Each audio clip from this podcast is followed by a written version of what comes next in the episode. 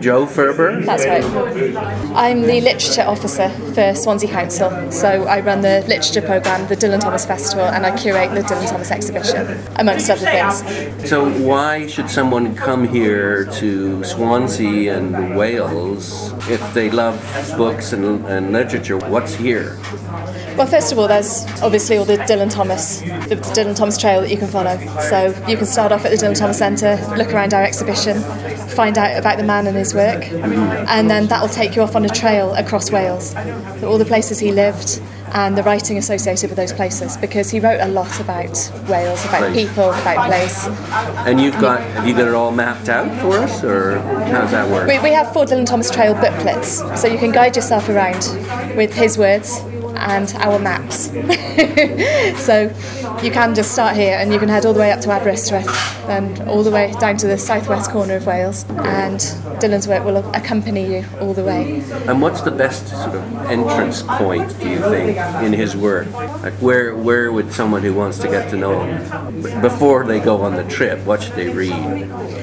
I would say some of the stories in Portrait of the Artist as a Young Dog, because those are about growing up in Swansea and about holidays to West Wales. So that's a fantastic introduction to Dylan's time and to growing up in Wales. And then, of course, there are poems about these places. A poem like Over Sir John's Hill or Poem in October are both very definitely set in Laugharne. And you can actually follow the birthday walk in Poem in October. You can follow in Dylan's footsteps as you read the poem. And the So- fact there's someone that's that's running that, right? Yes, yeah, yeah. There's an actual trail now, so it, it's possible to. I was going to say follow in his footsteps again, but I've already said that once. But you know what I mean. You, you can you can take the same walks, look Right, at the same right. views as Dylan did. Yeah.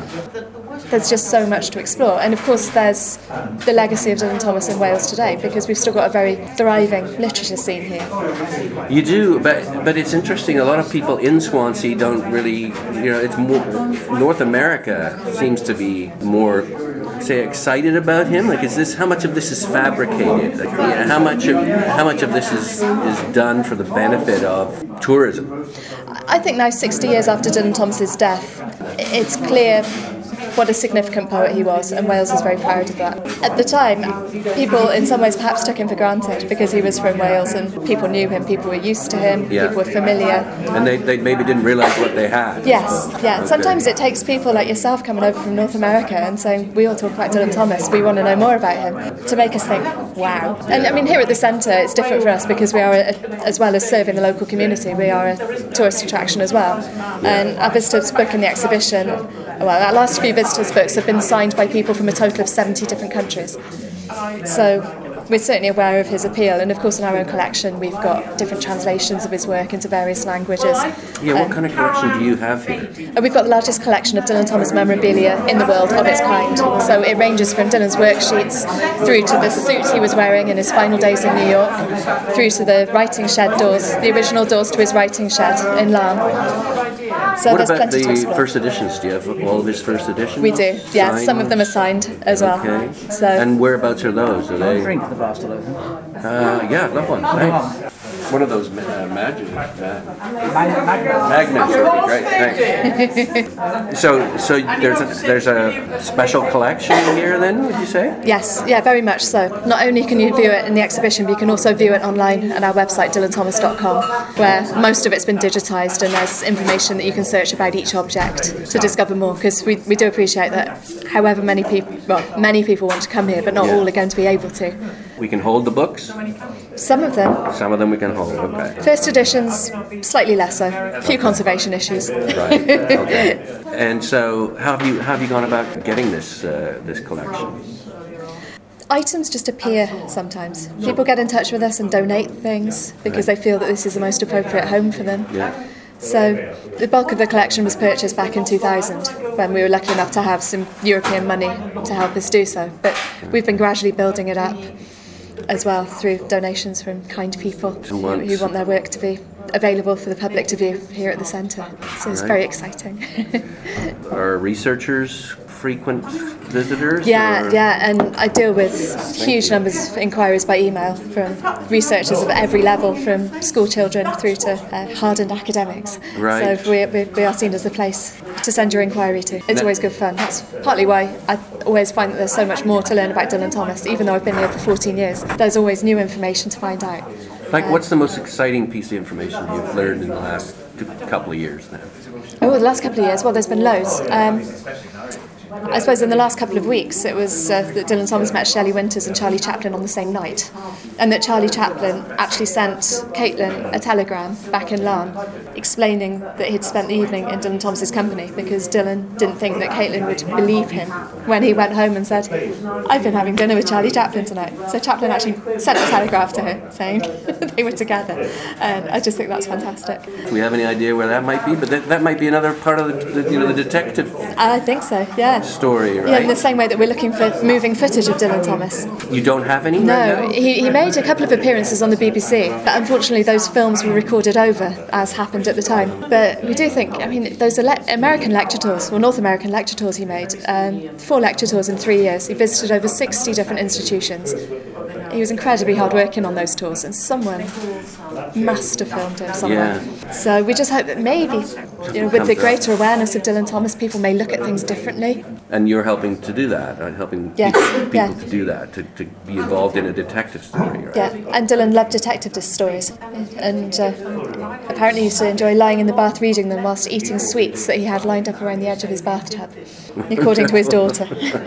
Well, they say that he's kind of a perennial, or n- he never really left adolescence. Would you say that's correct? Or? I think stories like that were a great escape, Yeah. and they are for all of us, aren't they? You know, we, we, we do turn to things like that to escape from some of the responsibilities of daily life. And so, what better way to relax? If you're someone like Dylan Thomas working on your writing so hard, Yeah. you'd want something completely different to read in the evening when you were relaxing. But you, it's almost surprising that he would even turn to reading, you know, because he's been writing all Yeah, day yeah. long. But Yeah. I mean, he, he went to the pub. He was was he pretty sociable? I, Uh, very I sociable, yeah, He's yeah, a bit very like Hemingway that way, that- right? Like he went to almost every pub you can imagine in the region. And that's, anyway. that's where people socialised at the time as well. Yeah, And yeah. thinking about the context as well, that's that's where people would meet and chat. And he used to take his father when his father was blind in his last months. Dylan would go to the pub with him and they'd sit and do the crossword together. It was a, it was a place for all kinds of meetings. There was a lot of tension, apparently, between father and son, some jealousies. But yet, on the other hand, his father read Shakespeare to Yeah. him when he was seven or eight years His old. His father was an enormous influence and a very supportive one. Yeah.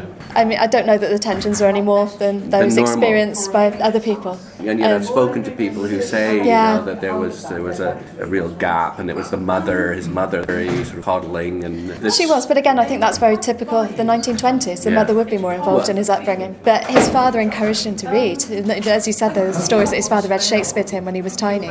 But he writes himself about how he fell in love with words and was at the mercy of words right from the beginning. And Mm. Gillian was talking about nursery rhymes tonight. Dylan loved nursery rhymes and he was read them frequently. But his father gave him free run of his study. That's right, he had all these books around, yeah. right? And Yeah. as Dylan grew up, he had his books on one side of the fireplace and his father's books were on the other side. And That's really significant. You. And you know, Dylan's mother, there were re- uh, recordings were made of her talking about her son before she died, and she was saying about how when, even as a small child, Dylan was trying to write poems, and he'd sit and show them to his father, and his father would discuss them with him Yes. and suggest maybe you could think of this word at a very this sort of high level, Yes. right? He, he didn't talk down to his son, No, did he? not at all. Dylan, uh, partly as a result of that, I think, was never afraid of showing his work to people and looking to improve it.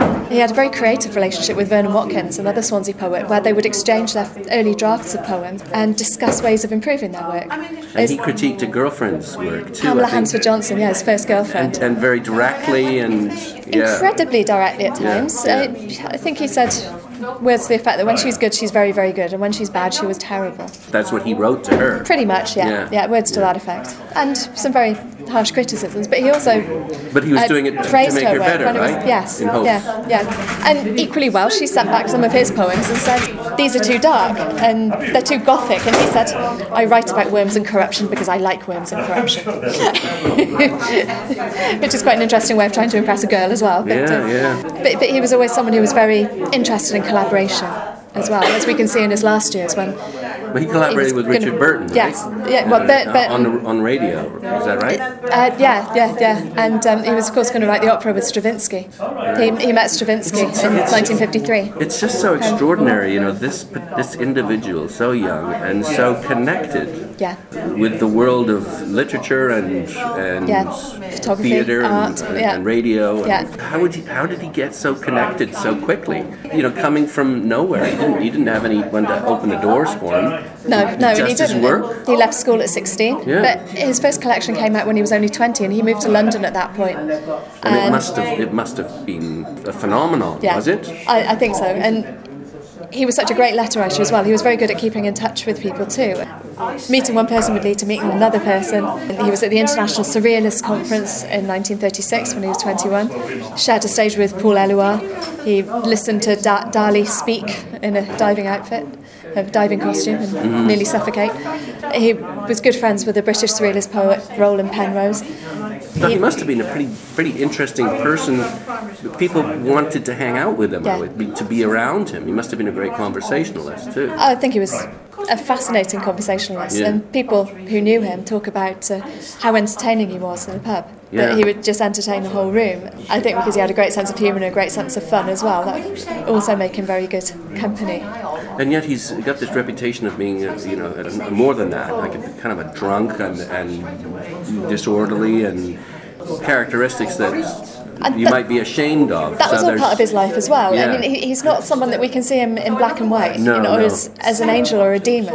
Yeah. He was a very complex human being, and he had all these different sides to him. And of course, all the myths have grown up since his death because there's a lot of stuff which becomes headline grabbing when it's told and retold many times. Well, and it's yeah, other people telling his life Yeah, story yeah. and rewriting Yeah. history and But he, he was just such an interesting character. But the main thing was that he was a wonderful writer. We wouldn't be talking about him now. No. You and I wouldn't be sat here in the Dylan Thomas Centre talking about this man if he hadn't produced such extraordinary work. And in so many different forms as well poetry, prose, radio plays, radio broadcasts, film scripts, the unfinished novel, and that thousand page worth of letters that have been collected. So, So just finally, then, uh, if we can recap, someone who, who's interested in Thomas, who loves his work or is fascinated by the man, how can they how can they kind of extend that relationship with him by coming to Wales? Like, give us the, the five The key places, places or things to do. yeah. Well, start off in the Dylan Thomas Centre. Okay. I know I'm going to say that, but you know, But no, this is the you've hub got- and this is the start of the Dylan Thomas Trail. You've got a great ex- Yeah. exhibition, and you've also got the books. And, Yeah, and, uh, yeah, we've got the memorabilia. Okay. So there are plenty of reasons to come here because we've always got interesting things and changing displays for people, and So we're also would delighted to talk to people about them as well. So it's a good place to start off This to is get where a you bit start. grounding. Yeah. Then go to Cwmdonkin Park. That was such an important place for him for his inspiration. Have a free run of the park. He first went there when he was a couple of days old, and he went there as much as he could ever since. Any poems that are directly connected to it? Yes, The Hunchback in the Park, written about the park, and the broadcast reminiscences of childhood and Return Journey also reference the park, as do some of the short stories. You can Get a good see those places, yeah, and you've got lovely views of the bay Okay. from there as well. So we're still in Swansea. So we're still in Swansea. Yeah. Then you definitely have to go to Laugharne. Laugharne, he spent two periods of time living in Laugharne when he was first married, and then those four years at the end of his life In the boathouse. in the right? boathouse and Yeah. that last time. Yeah, uh, you can see his writing shed, and you can see his home, the boathouse. Beautifully situated too. It's wonderful on an estuary.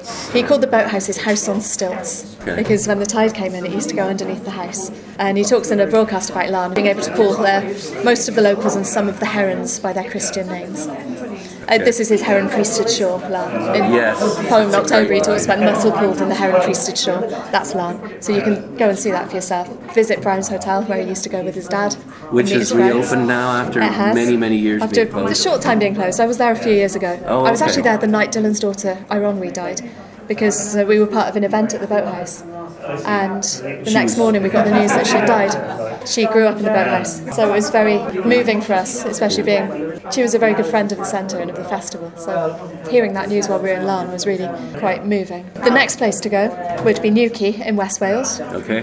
Dylan and Caitlin rented a bungalow there for a year, in 1944 and 1945. I just want to get an image of the heron, The mussel pools and the heron priested shore. the heron priested shore. If you think of a heron, kind of think of a priest standing Is that what he was getting at there, or was it it just like it blessed almost priest? Oh, I think it's all those lots meanings. of good things. Yeah, that's why it's such a resonant it really is. phrase, isn't isn't it? And that, that's just one example of his fantastic with way you. with Yeah, words. it really- sorry. So, So number then- four is New Quay, little seaside town in West Wales. He had a, a definite liking for seaside towns in Wales. Uh, they lived in New Quay for about a year. Dylan spent some of the time in London because he was uh, working for the BBC and writing propaganda, morale boosting film scripts at that time as well for Strand Films. Was he But- connected with Orwell at all? Because Orwell worked at BBC. Yeah, yeah, that. yeah. They encountered each other. Um. John Arlott, the cricket commentator, he worked with him quite a bit. Louis MacNeice, the Northern Irish poet, um, all kinds of amazing people. But uh, he nearly got shot one night in New Quay. Uh, retired army captain, came back from fighting in the war. He was married to Dylan's friend Vera, a Swansea friend, who happened to live in the bungalow next door in New Quay. He came back suffering from post-traumatic stress disorder. There was an incident, and things got quite unpleasant. And he turned up at Dylan's bungalow. Dylan, his wife, some friends, and baby Aeronwy were all in the bungalow. Turned up with a submachine gun, started firing through the walls and threatening to let off a hand grenade. Dylan managed to disarm him. Soon after Dylan left New Quay, he wrote to a friend saying that Caitlin and I sleep now sleep under the bed. So that was one of the most dramatic incidents of his life. So You go to New Quay and you can see the cottage. Can you see the machine gun holes? No, unfortunately they've Okay. been repaired. Oh. There's it's- a great line. Poverty is a great conservator. So Yeah. obviously they had the money to, to fix it up. But anyway, okay. And then the fifth place in Wales would be Aberystwyth, because the National Library of Wales have got their own wonderful Dylan Thomas collection as well. Great. That's fantastic. So you can start in Swansea, uh, go all the way west, and then up to Mid Wales. Thanks, thanks so much for being such an enthusiastic champion of this uh, continuing detective story. Oh, thank you. I've been speaking with Jo Furber of the Dylan Thomas Centre in Swansea, Wales. Thanks again. Oh, thank you. I always enjoy talking about Dylan Thomas. It's I noticed that, yeah. I'm-